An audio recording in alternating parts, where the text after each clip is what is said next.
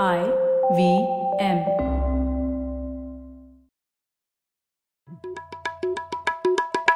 भाई, हम हिंदुस्तानियों को बतियाना बड़ा पसंद है। बंगाली में अड्डा, उड़िया में खोटी, कन्नड़ा में हरटे और हिंदी में पुलियाबाजी। इस कला के लिए हमारी हर भाषा में एक शब्द है। तो प्रणय और मैं तो अक्सर मिलकर पुलियाबाजी करते ही रहते हैं। हमने सोचा कि आपको भी इसमें शामिल कर लिया जाए।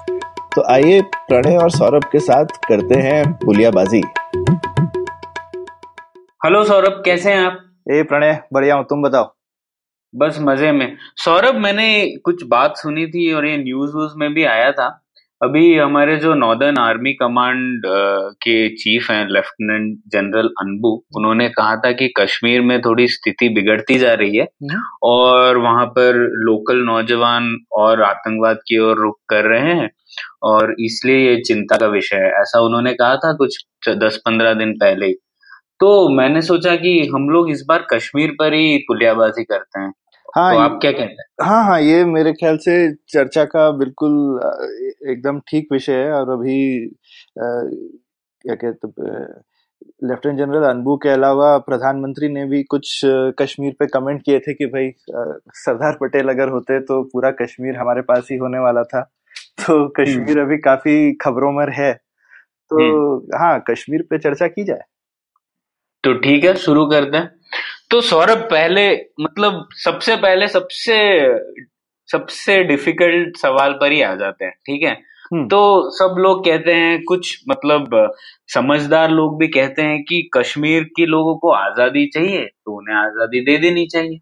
इस बारे में क्या कहना है? इस सवाल पर सीधा आते हैं। हुँ, हुँ, तो ये ये तो बढ़िया सवाल है, क्योंकि जिसको अंग्रेजी में ऐसा बोलते हैं राइट टू सेल्फ डिटर्मिनेशन, ये जब कॉलोनियल पावर्स थी उस समय पर ये काफी पॉपुलर आर्गुमेंट था कि भाई जहां जहां पर ब्रिटिश और बाकी यूरोपियन पावर्स ने कब्जा करके रखा हुआ है तो भाई उन सब जगहों से उनको हट जाना चाहिए, क्योंकि अगर लोकल गवर्नमेंट, लोकल वहाँ की पॉपुलेशन नहीं चाहती है या कि आपकी वहाँ हुकूमत रहे तो आपको यहाँ से बाहर चले जाना चाहिए। तो इस चीज को as a right to self determination बोला गया था।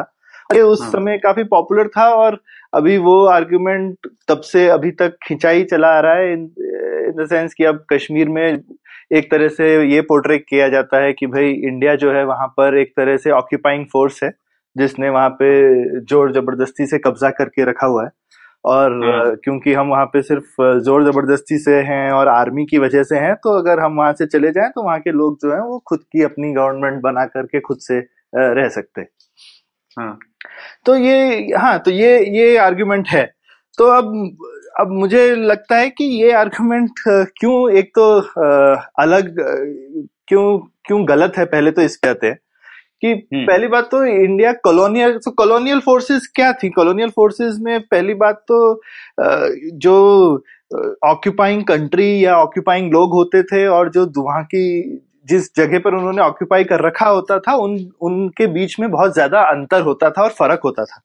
उनके सब्जेक्ट्स वगैरह को सेम राइट्स नहीं होते थे, जैसे इंडियन सिटीजन्स को ब्रिटिश डोमिनियन के अंदर जो कि इंग्लिश लोगों के पास में राइट्स थे वो इंडियन लोगों के पास राइट्स नहीं थे।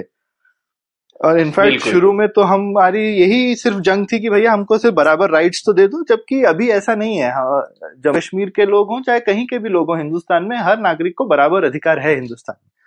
तो हम ऑक्यूपाइंग तो नहीं है, क्योंकि हम लोगों ने, कोई ये बोल सकता है कि भाई मुझे ये पसंद नहीं है कि मैं एक ही छतरी के अंदर हूं तुम्हारे साथ, ये तो पसंद वाली बात हो गई, लेकिन ये नहीं कह सकते कि भाई मेरे को डिस्क्रिमिनेट किया जा रहा है किसी के अगेंस्ट और इसके लिए मैं एक ऑक्यूपाइड या कॉलोनियल कॉलोनी हूं दूसरी जगह का। कॉलोनी का तो एक ये भी मतलब होता है कि आप दूसरी जगह का इकोनॉमिक एक्सप्लॉयटेशन कर रहे हैं और आप वहां से पैसा लेकर संसाधन एक एक दिशा से दूसरी ओर जा रहे होंगे। हाँ, जो संसाधन वो ऑक्यूपाइंग ऑक्यूपाइड कंट्री से ऑक्यूपाइंग कंट्रीज की ओर ही जा रहे होंगे। बिल्कुल बिल्कुल। और यहाँ तो उल्टा ही होता है, मतलब अभी हम जम्मू कश्मीर में हम जितना खर्चा करते हैं उस जगह का लॉ एंड ऑर्डर वगैरह मेंटेन करने के लिए वो बहुत ज्यादा है जितना कि वहां से टैक्स वगैरह आता है, तो हम तो बहुत हाँ, बिल्कुल। तो वो तो ठीक है सौरभ, मान लिया हमने कि हम कश्मीर भारत की कॉलोनी तो नहीं है। तो अब सवाल ये आता है, ठीक है कॉलोनी नहीं है चलेगा, पर वहां के लोग चाहते हैं कि हमें नहीं रहना है, तो क्या प्रॉब्लम है? हाँ ये ये अब लेकिन ठीक बात है, अब भाई हिंदुस्तान में सब लोग हैं और कुछ लोग बोल सकते हैं कि मैं हिंदुस्तान में नहीं रहना चाहता, और मेरे हिसाब से हर एक को ये हक है। कोई अगर ये बोलना चाहे कि मैं नहीं रहना चाहता हूं तो आप उसको मना नहीं कर सकते, आप बोल सकते हैं ये, लेकिन आप अलग नहीं हो सकते हैं।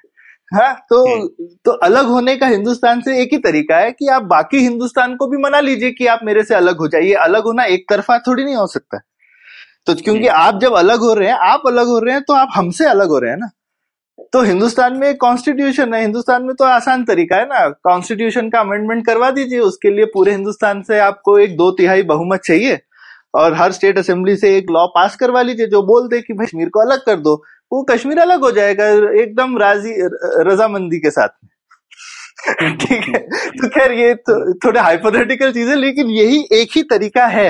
अगर आप सोचना चाहें कि कोई एक तरीका है जिसमें कि अगर कुछ लोग हिंदुस्तान के चाहें कि नहीं भाई हमको अलग कर दो, तो एक ही तरीका है कि आपको बाकी सब लोगों को भी कन्विंस करना पड़ेगा कि भाई मेरा अलग होना जो है वो आपके, मेरे अलग होने में आपकी भी रजामंदी हो। हाँ, और आपके लिए हानिकारक बिल्कुल बिल्कुल। और क, अभी तो करंटली तो एकदम ऐसा नहीं है। आई मीन अगर आज की डेट में कोई भी हिंदुस्तान में, बाकी हिंदुस्तान में लोग सोचेंगे ऐसा, तो हमारे लिए तो अगर कश्मीर अलग हो जाएगा तो हमारे लिए काफी ज्यादा हानिकारक हो सकता है, काफी वजह काफी वजह से।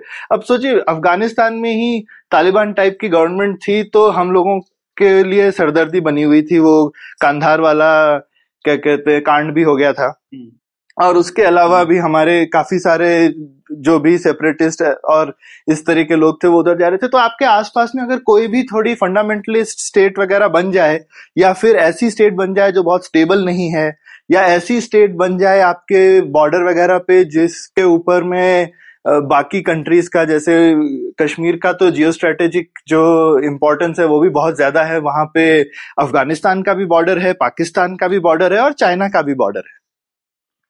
तो ये तीन कंट्री, और और अगर इंडिया भी हो तो इंडिया का भी बॉर्डर आ जाएगा अगर वो एक इंडिपेंडेंट स्टेट होती तो। तो ऐसी स्टेट जो कि लैंड लॉक्ड है और जहां पे चार ऐसे बॉर्डर हैं, और वो अफगानिस्तान का भी छोटा सा ही हिस्सा है, ऊपर रशिया भी बहुत दूर नहीं है, तो आप इस तरीके की जगह पर आप एक ऐसी स्टेट बनाए जो कि इंडिपेंडेंट रहना भी चाहे। तो मान लीजिए हम तो छोड़ दें, और उसके ऊपर अगर मान लीजिए वहां पर चाइना या फिर पाकिस्तान या फिर इवन रशिया या कोई और कंट्री उस पर कब्जा कर लेगी तो तो फिर हम क्या करेंगे? तो तो हमारे लिए तो कोई बिल्कुल भी ये फायदे की चीज नहीं है। और दूसरा एक ये भी चीज है कि एक कोई भी राष्ट्र अपने टुकड़े तो नहीं कभी होने देना चाहेगा, क्योंकि ये एक तरह से रेपुटेशन का भी सवाल होता है कि भाई हमने अगर कोई भी एक हिस्सा छोड़ दिया तो फिर कोई दूसरा हिस्सा भी जा सकता है। जी हाँ बिल्कुल। और जैसे आप देखिए ये ये सिर्फ भारत के ही विषय में नहीं है, कोई भी राष्ट्र वही वही करेगा। आप देखिए स्पेन में क्या हो रहा है। बिल्कुल बिल्कुल। हाँ हाँ, तो आई मीन हमें हर कुछ साल में एक स्कॉटलैंड की बात आती रहती है कि शायद स्कॉटलैंड क्या अलग हो सकता है इंग्लैंड से फॉर एग्जांपल।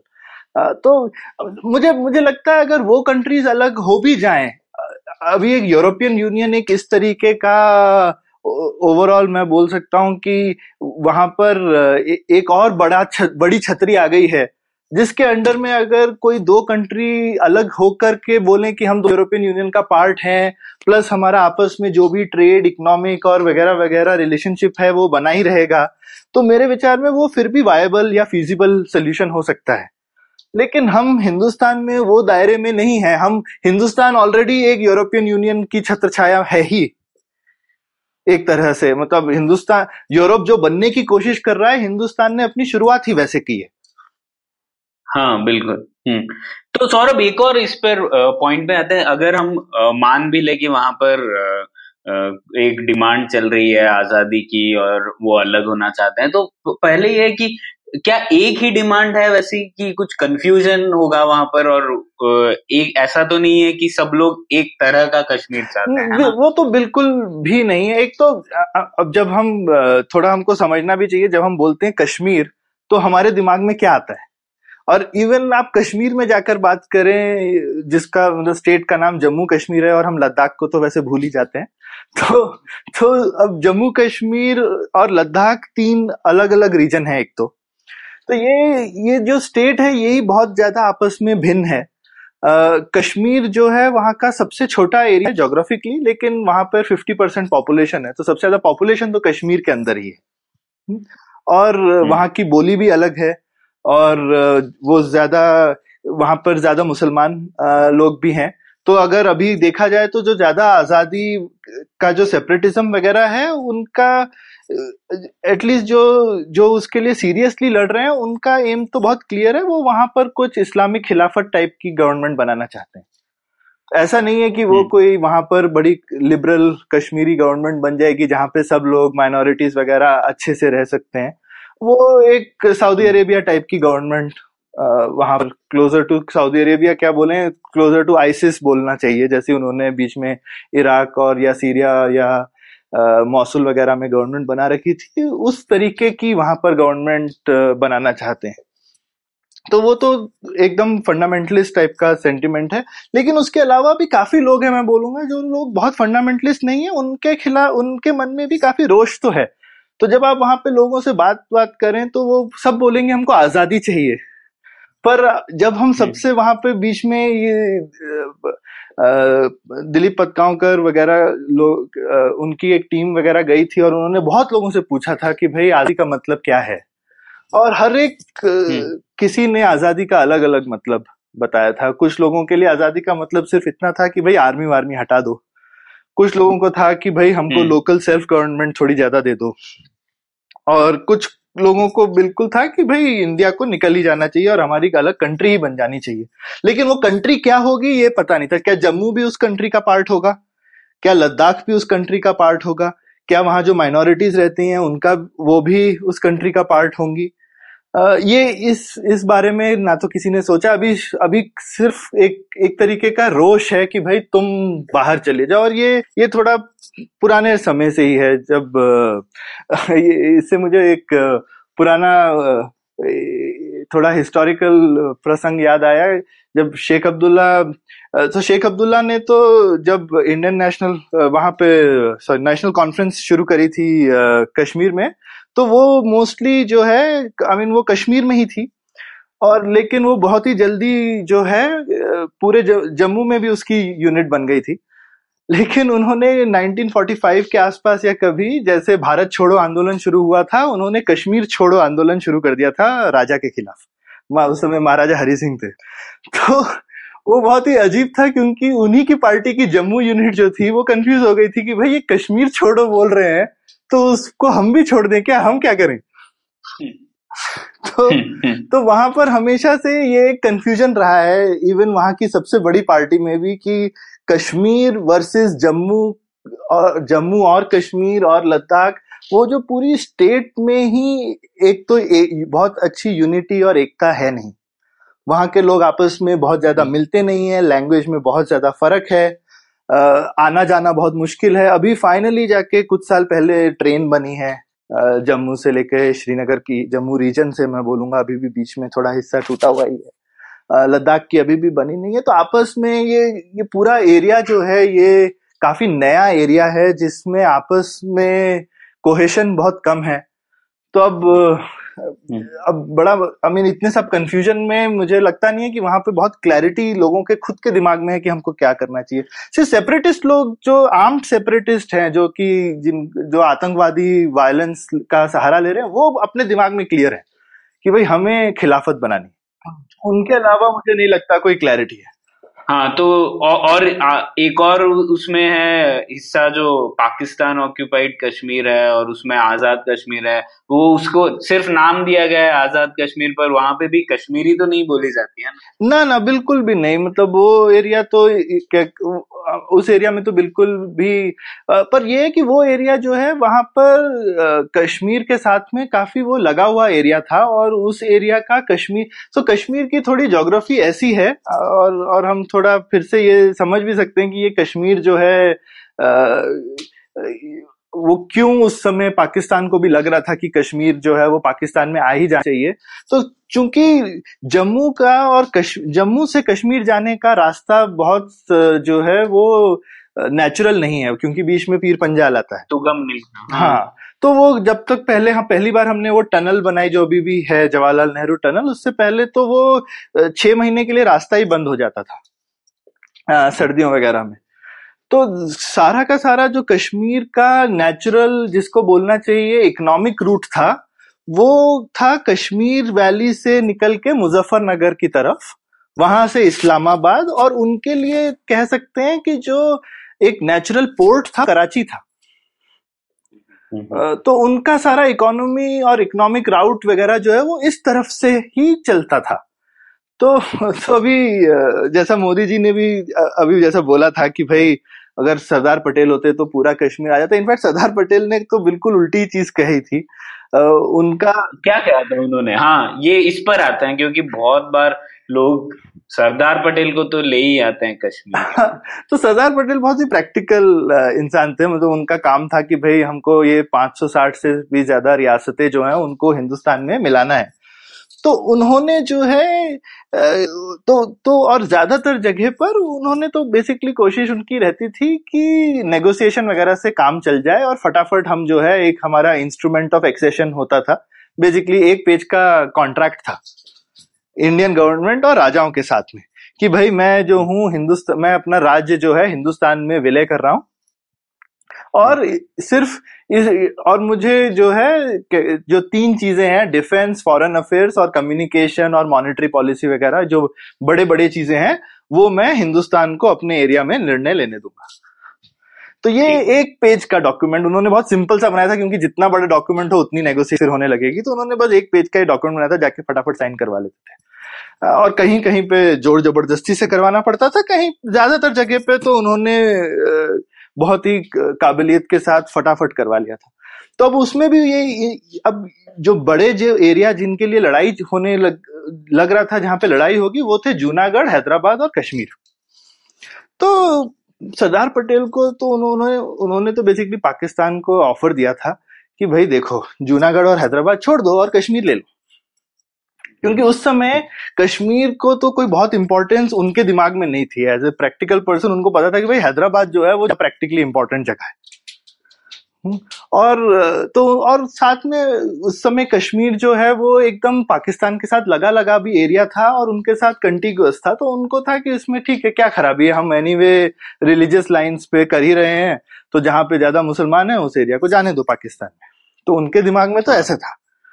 आ, तो उसके बाद में लेकिन आ, पाकिस्तान को उस समय लगा कि देखो भाई, कश्मीर तो हमारे साथ लगा हुआ है और इस एरिया का हमारे साथ एक्सेस भी ज्यादा अच्छा है, तो ये हिस्सा तो हम ले ही लेंगे। तो हम अच्छा, ठीक है, तो उनको तो लगता था ये हिस्सा तो हम ले ही लेंगे, हैदराबाद के लिए हम लड़ाई करते हैं, हम ऐसे ही क्यों छोड़ दें। लेकिन ठीक है, जिसको कहते हैं ना, मतलब शानी बिल्ली जो है वो थोड़ी सी, शाना कौवा कभी कभी घूम में गिरता है। तो उन्होंने ये कोशिश करी और उस चक्कर में ना उनके पास हैदराबाद आया और खैर कश्मीर का काफ कुछ हिस्सा आ गया उस लड़ाई झगड़े में, लेकिन पूरा कश्मीर तो बिल्कुल नहीं आया। लेकिन हो सकता है अगर वो बात करते, मैं ये नहीं कहूंगा कि कश्मीर चलाया जाता, क्योंकि नेहरू तो इस फेवर में नहीं थे। तो हो सकता है कि आई मीन पटेल ने ये इनफॉर्मली चीजें बोली थी और उस समय उसके बाद डिस्कशन होता। उस डिस्कशन में मुझे तो नहीं लगता है नेहरू मारा, तो लेकिन एटलीस्ट टेबल पे तो बात आ जाती। हाँ ठीक है सौरभ, ये तो बहुत ही इंटरेस्टिंग था। तो आपने एक्सेशन, इंस्ट्रूमेंट ऑफ एक्सेशन की बात की, तो थोड़ा इसमें जाते हैं। ये इंस्ट्रूमेंट ऑफ एक्सेशन अब तो पाँच सौ साठ रियासतों के साथ हुआ, लेकिन इससे एक रिलेटेड चीज है, ये आर्टिकल तीन सौ सत्तर हर बार आता है, हर कोई इसके बारे में कहना चाहता है कि आर्टिकल तीन सौ सत्तर में सिर्फ कश्मीर को ही कुछ अलग ट्रीटमेंट क्यों।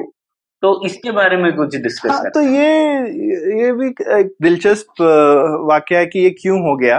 तो अब ये जो इंस्ट्रूमेंट ऑफ एक्सेशन हमने साइन किया था, ये हूबहू सेम था। ऐसा कुछ नहीं है कि हमने महाराजा हरि सिंह के साथ जो किया वो निजाम, वो खैर निजाम के साथ तो पता नहीं कुछ किया था कि नहीं, क्योंकि वहां तो हमने अपनी आर्मी और पुलिस पुलिस एक्शन बोलते हैं पर आर्मी भेज दी थी। लेकिन हमने जितने लोगों के साथ भी साइन किया, exactly same instrument of accession sign किया था, उसमें एक डॉट कॉमा का भी फर्क नहीं है। हुँ? तो हमने सब अच्छा। लोगों को यही बोला था कि भाई आप हमें जो है ये फटाफट इंडिया का पार्ट बन जाइए और फॉरेन अफेयर्स, डिफेंस, कम्युनिकेशन वगैरह आप हमको दे दीजिए, बाकी आप अपने पास रखिए। ठीक है, ठीक। तो अब बाकी सब जगहों पर लेकिन लोकल कुछ ना कुछ मूवमेंट या कांग्रेस पार्टी का एक अच्छा आई वुड से पकड़ थी कि वहां बाकी जितनी भी सब जगह थी, एक बार जैसी एक्सेशन हो गया उसके बाद में एक वहां पे लोकल फटाफट प्रोविंशियल कांग्रेस की कमेटी वगैरह बन जाती थी, वो लोग रेजोल्यूशन पास कर देते थे और बोल देते थे भाई अभी हम इंडिया का पार्ट हो गए पूरी तरह से, ये सब इंस्ट्रूमेंट ऑफ एक्सेशन ठीक है एक स्टेप था, बाद बाकी का स्टेप हमने ले लिया। हाँ, हर कोई भारत का हिस्सा बनना चाहता था पूरी तरह पूरी तरीके। तो वो जब कॉन्स्टिट्यूशन बना तो उसमें हम लोगों को ये इस तरह से किसी भी बाकी बाकी ज्यादातर एरिया को हमको कोई भी स्पेशल स्टेटस की देने की जरूरत नहीं पड़ी। लेकिन कश्मीर अलग था, कश्मीर में ऑलरेडी एक लोकल मूवमेंट था जो कि कांग्रेस पार्टी की पकड़ के बाहर था और इसमें नेहरू ने काफी ट्राई किया था और मैं बोलूंगा कि वो नेहरू ने जो शुरू में कोशिश करी थी उसी की वजह से शेख अब्दुल्ला के साथ नेहरू की अच्छी दोस्ती भी हुई और नेहरू के ही कहने पर शेख अब्दुल्ला ने अपनी पार्टी को एटलीस्ट पूरी जम्मू कश्मीर की पार्टी बनाया था। पहले वो अपने आप को सिर्फ कश्मीर की पार्टी आ, समझते थे। हुँ.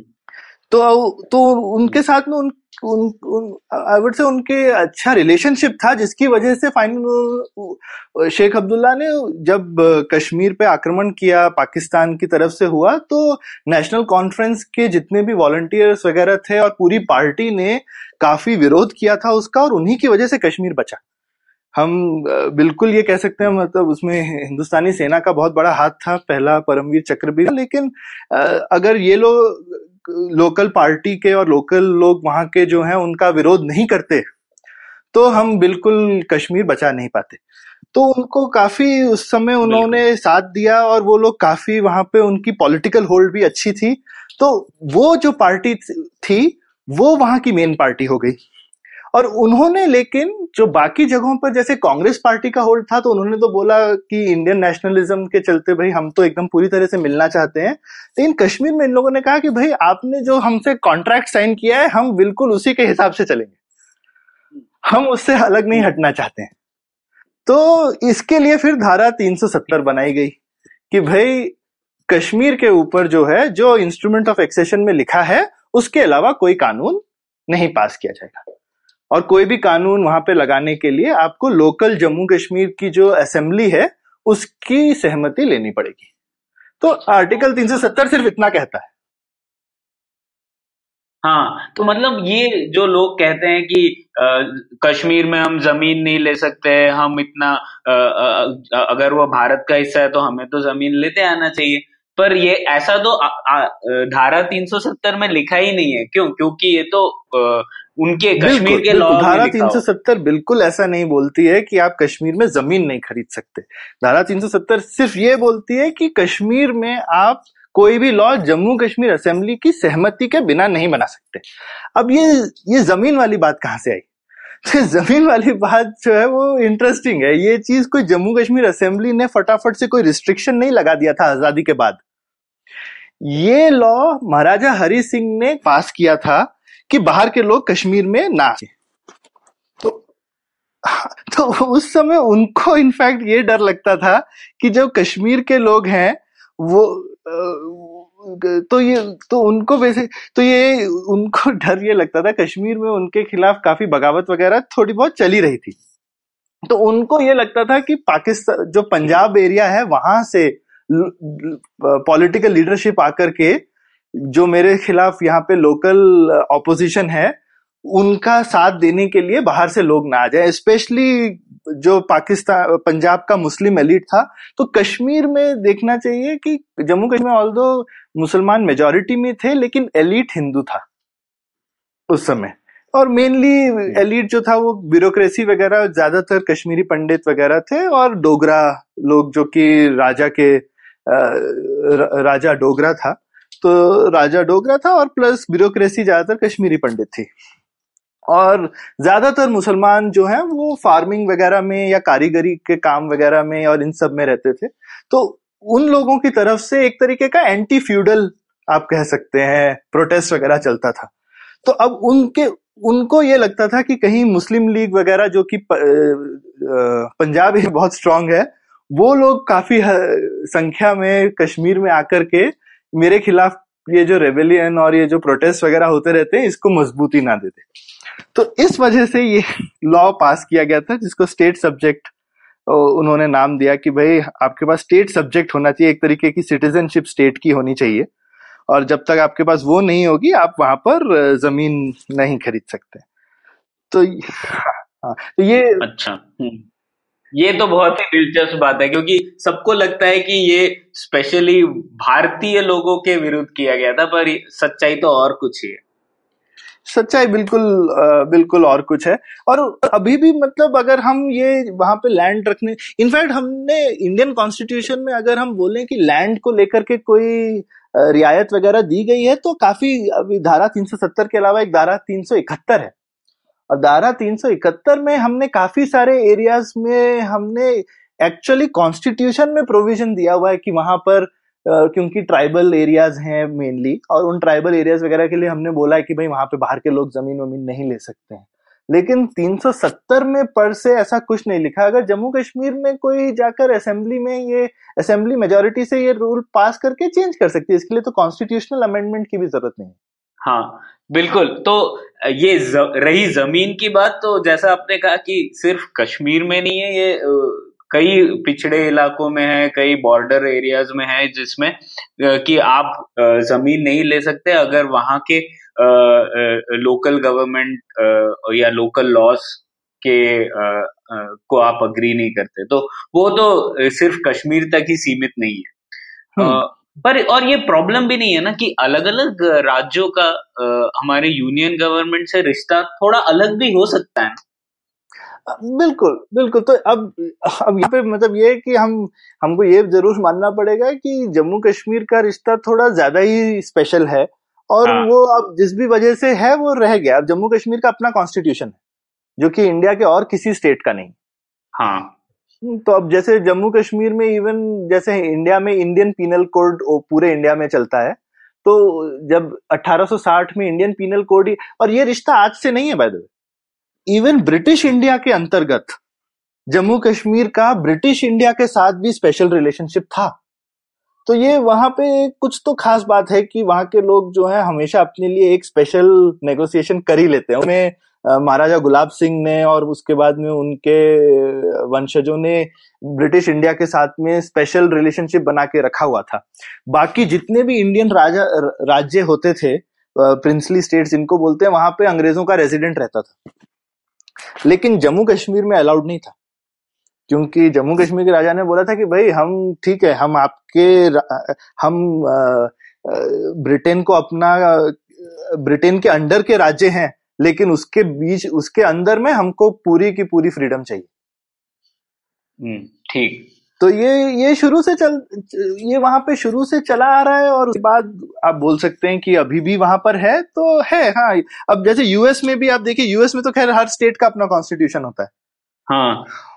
और वहां पे भी अब आप देखिए तो मतलब बहुत ही पॉपुलर भी है कि भाई टेक्सास का जो रिलेशनशिप था यूएस के साथ, जब टेक्सास यूएस का पार्ट बना तो उन्होंने पहले ही बोल के रखा कि हम जब अलग होना चाहेंगे तो हम हो लेंगे, ये राइट वहां पे और किसी स्टेट के पास नहीं। बाकी लोग जो आ गए हैं वो आ गए हैं, लेकिन टेक्सास ने बोला था कि भाई हम जब आए, हम कभी बाद में निकलना चाहेंगे तो हमको हक होना चाहिए निकलने का। अब ये अलग बात है कि भले यूएस आज की डेट में होने देगा कि नहीं, लेकिन उनके लॉ में लिखा है ऐसा। तो वैसे ही ठीक है, हमने इतने मतलब हम पाँच सौ साठ से ज्यादा नेगोशिएशंस करी थी। अब उसमें से अगर कोई एक आध अपवाद रह गया है तो रह गया है। आई मीन ये एक पॉलिटिकल रियलिटी है कि कभी कभी आप नेगोशिएशन में कहीं कहीं पे आप कोई चीज छोड़ देते हैं क्योंकि उस समय आपके लिए वो फायदेमंद होती है। बिल्कुल। तो ये तो पूरी राजनीति के स्तर पर बात हो गई सौरभ। अब थोड़ा आज की डेट पे आते हैं, है ना। तो अभी आतंकवाद की स्थिति जो है वहां पर कश्मीर में वो तो और बढ़ रही है और आपने देखा होगा कि कितने टेररिस्ट अटैक भी हो रहे हैं आर्मी के इंस्टॉलेशंस पर। तो ये तो कुछ बढ़ चुका है ना। हम लोग एक समय आया था दो हज़ार चार से लेके दो हज़ार आठ नौ के के वक्त तक, जब ये कैजुअलिटीज थी वो कम हो रही थी और उसके बाद अब अब जाके काफी कुछ बढ़ गया है और सीज फायर वायलेशंस बढ़ गए हैं, टेररिस्ट अटैक बढ़ गए हैं। तो थोड़ा इस मामले पर बातें करते हैं, इस पर आप क्या कहते हैं? टेररिज्म क्यों ऐसे बदल गया है, रूपरेखा क्यों बदल गई है? तो ये अब जो कहना चाहिए कि जो हमारा तो जम्मू कश्मीर में देख सकते हैं कि सेपरेटिज्म जो है वो उसकी थोड़ी हिस्ट्री कैसी रही है। तो शुरू में तो आप जैसा हम लोगों ने डिस्कस किया, जैसे ही जब जम्मू कश्मीर बना ही तो ठीक है लड़ाई वड़ाई हुई और उसके बाद में शेख अब्दुल्ला जो हैं उन्होंने लोकल वहाँ की गवर्नमेंट बनाई, उन्होंने उस समय हिंदुस्तान का बहुत साथ भी दिया। लेकिन इमीडिएटली उसके बाद में वो वहाँ के चीफ मिनिस्टर भी थे, बावन में वहाँ पे इलेक्शन हुए जिसको वैसे शेख अब्दुल्ला ने एकदम रिग किया क्योंकि उन्होंने जितने भी अपने ओपोनेंट्स थे उनका नामांकन पत्र ही जो है उनको रद्द करवा दिया था। तो कोई ऐसा बहुत फ्री एंड फेयर इलेक्शन नहीं हुआ था शुरू में वहाँ पर। आ, लेकिन खैर जैसा भी हुआ था वो काफी वहाँ के पॉपुलर ही नेता थे।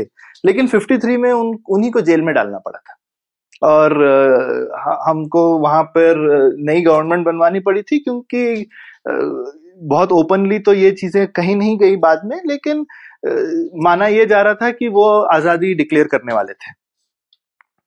तो इसके लिए नेहरू सरकार ने जो है उनको रातों रात एकदम उनकी अमेरिकन एम्बेसडर के साथ बात हुई थी शेख अब्दुल्ला की और उसके अग्नि उनको जेल में डाल दिया गया था। और उसके बाद से वहां पर फिर जिसको कहते हैं एक प्लेबिसाइट मूवमेंट चलने लगा था कि भाई हम लोगों को ओवरऑल बात तो हुई थी कि प्लेबिसाइट होना चाहिए। प्लेबिसाइट मतलब कि भाई एक लोकल इलेक्शन टाइप का कि भाई हिंदू कश्मीर का क्या होना चाहिए और कश्मीर और उस प्लेबिसाइट में ये ऑप्शन भी होना चाहिए था कि कश्मीर अलग हो सकता है। तो एक प्लेबिसाइट मूवमेंट चलता रहा, लेकिन आप कह सकते हैं कि वो जैसा भी चलता रहा, एक बार जब वो बांग्लादेश पैंसठ का वॉर भी हुआ, जब लग रहा था कि पाकिस्तान को लग रहा था कि कश्मीर कश्मीरी जो है वो हमारा साथ दे देंगे, हम बस आर्मी घुसाएंगे और कश्मीरी एकदम लोग खड़े हो जाएंगे और बाकी लोगों को खदेड़ देंगे। लेकिन हुआ ही नहीं, वो लोग आए और लोकल कश्मीरी लोगों ने बोला कि अरे ये घुसपैठी आ गए, इनको पकड़ो।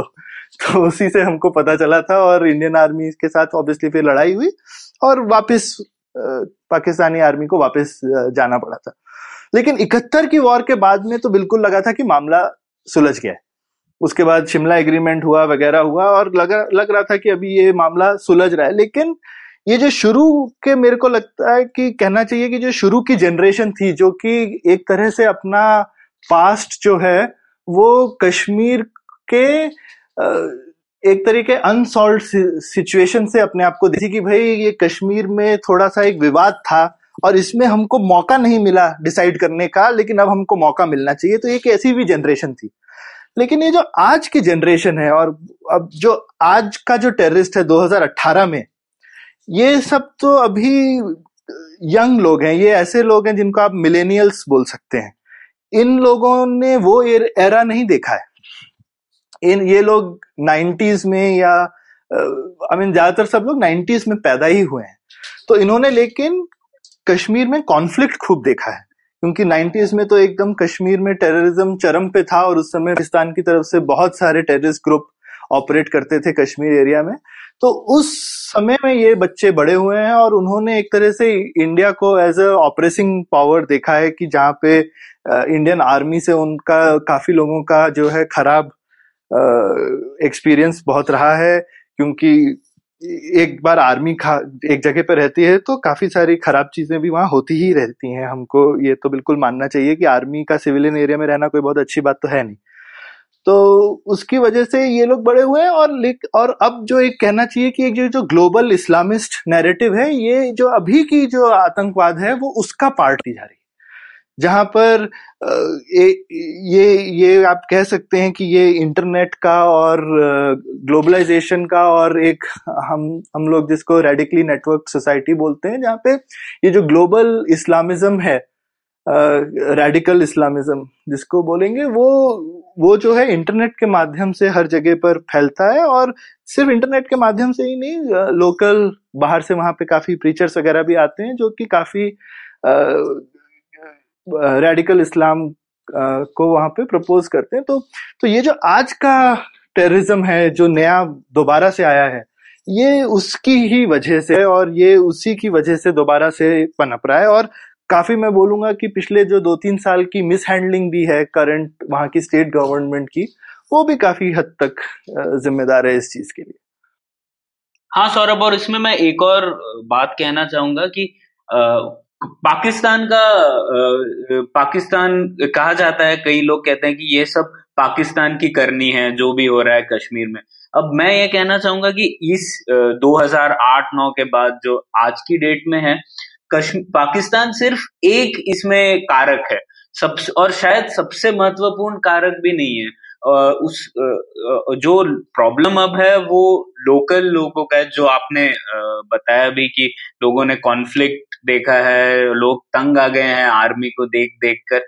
तो अब जो प्रॉब्लम है वो भारतीय राष्ट्र और वहां और कश्मीर में जो लोग हैं उनके बीच ज्यादा है, और पाकिस्तान सिर्फ इसमें अपनी रोटियां सेक रहा है। जब भी ये कॉन्फ्लिक्ट बढ़ता है वो और कुछ करना चाहता है, पर ऐसा नहीं है कि पाकिस्तान ही एक सबसे बड़ा प्रॉब्लम। बिल्कुल बिल्कुल, अभी अभी वो इसको बढ़ावा देते हैं, लेकिन आ, मूल कारण तो लोकल ही है, और वहां पे बहुत लोकल यूज। और आप देखें तो नंबर कोई बहुत बड़ा नहीं है, आ, आ, जो अभी लेटेस्ट रिपोर्ट्स वगैरह भी आई हैं, कुछ सौ दो सौ के करीब टेररिस्ट हैं टोटल आ, उस एरिया में। आ, तो तो इतने तो ये ये कह सकते हैं आप, छोटा वैसे नंबर है, और ये नंबर हम जो है हमको बेसिकली ये देखना चाहिए कि ये नंबर हम कैसे कम करें।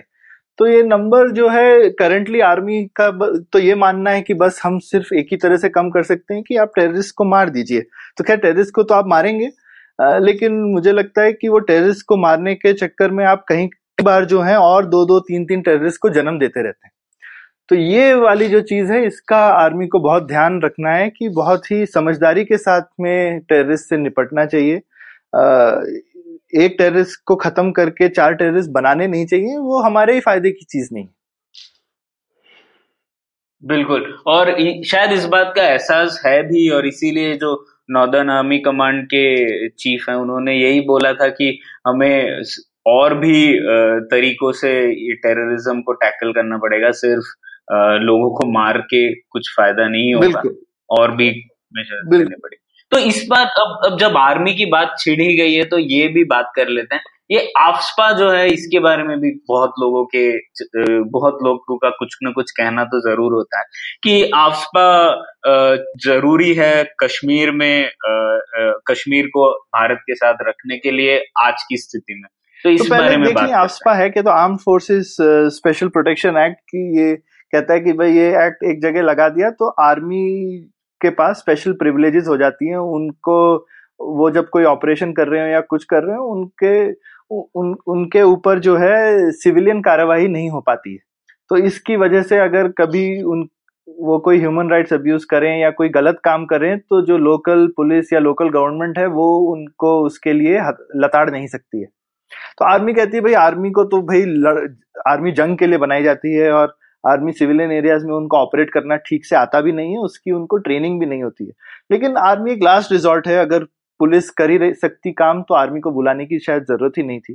तो अब लेकिन आर्मी को बुला लिया गया है, तो आर्मी कहती है भाई अब हमको बुला रहे हो तो फिर थोड़े रूल चेंज करने पड़ेंगे जगह की, क्योंकि ये एक असाधारण सिचुएशन है, आप हमको बुला रहे हैं तो थोड़े असाधारण कानून लगाने पड़ेंगे। तो ये चीज थोड़े समय के लिए तो ठीक है, लेकिन अब हमेशा जैसा होता है एक बार आर्मी आ जाए तो आर्मी तो फिर हमेशा उनको लगता है हमारे बिना तो काम ही नहीं चल सकता। तो उसके बाद में वो जो है आफस्पा जो है वो कब से लगा था और वो आज तक लगा हुआ ही है। वही आफस्पा जैसी चीज जो है वो कुछ महीनों के लिए या एक आध साल के लिए लगी हो तो अलग बात है, वो कोई मतलब दस बीस साल नहीं लग सकती किसी जगह पर, वो तो एक एकदम गलत गलत बात है मेरे हिसाब से।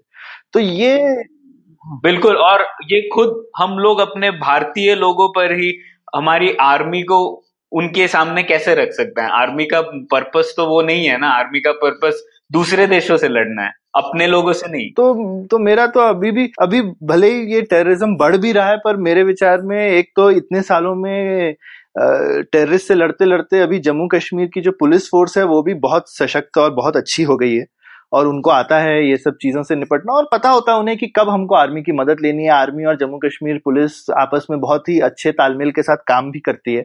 तो मेरे हिसाब से स्पेशली जो पास के एरिया हैं, मुझे लगता है आसपास कभी कभी बॉर्डर के डिस्ट्रिक्ट्स में फिर भी काम आता है, क्योंकि कभी कभी घुसपैठ अभी भी हो जाती है, जबकि हमारी फेंसिंग अब बहुत अच्छी हो गई है, पर फिर भी ये सीज फायर लाइन पे कभी कभी ये बमबारी इसीलिए होती है ताकि वहां से जो है ट्रेनिंग कैंप से कुछ लोग अंदर अगर भाग के आ सके, फिर उनको चेस करना पड़ता है कभी कभी, और उस चक्कर में कभी कभी वो सिविलियन एरियाज में घुसना पड़ेगा आर्मी को।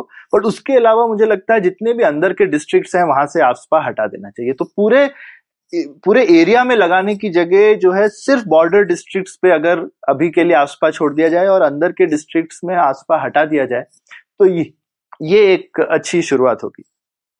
हम्म तो ये तो सौरभ हमने बात कर ली, थोड़ी पास्ट की, थोड़ी आज की बात कर ली, अब थोड़ा भविष्य के बारे में देखते हैं।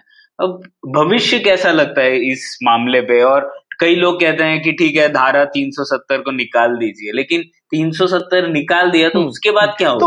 तो पहला तो मुझे पहले तो आई थिंक हमको ये एक चीज देखनी पड़ेगी कि तीन सौ सत्तर अपने आप में एक एक बड़ी बात नहीं है मेरे हिसाब से। अब इतने साल से अगर वो चला आ रहा है, जहाँ पे ठीक है वहाँ के जम्मू जम्मू कश्मीर में उनकी असेंबली ही रूल पास करती है ना, और वो लोग भी भारतीय लोग ही, तो ये मुझे लगता है कि ठीक है। तो अगर वो लोग, और ये इतने दिनों से चला आ रहा है तो चलने दीजिए। अगर वो लोग मिलकर के कोई ऐसे रूल, मेरे को तो लगता है इनफैक्ट ये जो आजकल हम फेडरलिज्म की इतनी बात करते हैं, अगर ये एक फेडरलिज्म का चरम है कि भाई आप एक एरिया को अपना कॉन्स्टिट्यूशन तक बनाने दें, तो ये मुझे तो लगता है कि धीरे धीरे इनफैक्ट बाकी के इंडिया के स्टेट्स भी हो सकता है बोले भैया हमें भी और ऑटोनॉमी दीजिए ताकि हम भी और ज्यादा रूल्स बना सकें जो कि हमारे लिए केंद्र सरकार ना बनाए।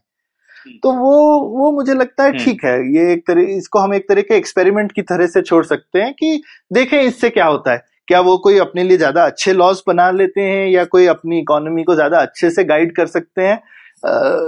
चलने दीजिए, मुझे तो लगता है कि तीन सौ सत्तर से कोई कोई खास फर्क नहीं पड़ता है।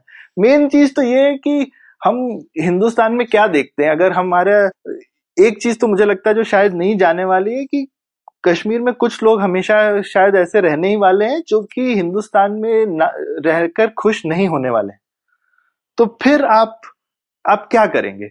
ए, हिंदुस्तान को किस तरह से इन अपने ही नागरिकों से निपटना चाहिए जो कि हिंदुस्तान में नहीं रहना चाहते, ये मुझे लगता है एक सवाल है जिसका हमारे पास में अच्छा जवाब होना चाहिए। और हमको मेरे हिसाब से एक एक एक, एक बड़े लिबरल लोकतांत्रिक कंट्री की तरह से सोचना चाहिए कि ठीक है अगर कुछ लोग हमारे साथ में रहने से अगर खफा है, नाखुश हैं, उसके लिए आप क्या कर सकते हैं? सारे हिंदुस्तान में कोई सब लोग एक जैसे ही तो नहीं होने वाले। जब तक कि वो हथियार नहीं उठा रहे हैं तब तक ठीक है, पर अगर वो लोग हथियार उठाएंगे तो हमको उनसे लड़ना पड़ेगा, और जो लोग हथियार उठाएंगे उनको खत्म भी करना पड़ेगा। और कश्मीर इस चीज में अकेला नहीं है, मतलब कश्मीर से दस गुना बड़ी हमारे लिए माओवादी समस्या है, और उससे दस गुना बड़े एरिया में इतने बड़ा आ, हमारे पास में प्रॉब्लम है जहां पर में वो लोग इस्लामिक नहीं, वो लोग माओवादी व्यवस्था आ, स्थापित करना चाहते हैं हिंदुस्तान के एकदम बीच में। तो हिंदुस्तान में ऐसा इतना बड़ा देश है, ये चीजें कुछ ना कुछ कहीं ना कहीं चलती रहेंगी। हमको समझना चाहिए कि क्यों हो रही हैं, लोगों से बातचीत करनी चाहिए, उनको कन्विंस करना चाहिए, और ये एक प्रोसेस है जो कि चलता रहेगा। इसके लिए हम कुछ ऐसा कर नहीं सकते हैं कि विश कर लें, कोई इसका कोई ऐसा जादुई चमत्कारी सोल्यूशन नहीं है कि अचानक से खत्म हो जाएगा। जहाँ लोग हैं वहां मतभेद भी होंगे, और मतभेद अलग अलग तरीके के होंगे, और हमको उनसे निपटना पड़ेगा। क्योंकि आ, कई लोग कह रहे हैं कि इस आ, आ, समर में बहुत ज्यादा आतंकवाद बढ़ रहा है और उसे कंट्रोल करना चाहिए। तो आ, हम आशा करते हैं कि कुछ बदलाव आएंगे जिससे कि ये स्थिति बेहतर होगी। आशा तो हम कर सकते हैं, लेकिन मैं मैं तो बहुत ज्यादा ऑप्टिमिस्टिक नहीं हूँ अनफॉर्चुनेटली, और काफी वरीड ही हूँ। और ये समर कश्मीर में बहुत अच्छी नहीं रहने वाली है ऐसा लग रहा है। तो या आई मीन आशा करते हैं कि उतनी खराब ना हो जैसी हमको चिंता है, और जल्दी ही रुख बदल जाए। तो उम्मीद है आपको मजा आया। पुलियाबाजी में शामिल होने के लिए हमसे मिले Puliyabaazi at ji mail dot com या फिर एट पुलियाबाजी ट्विटर पर। फिर मिलेंगे अगली पुलियाबाजी।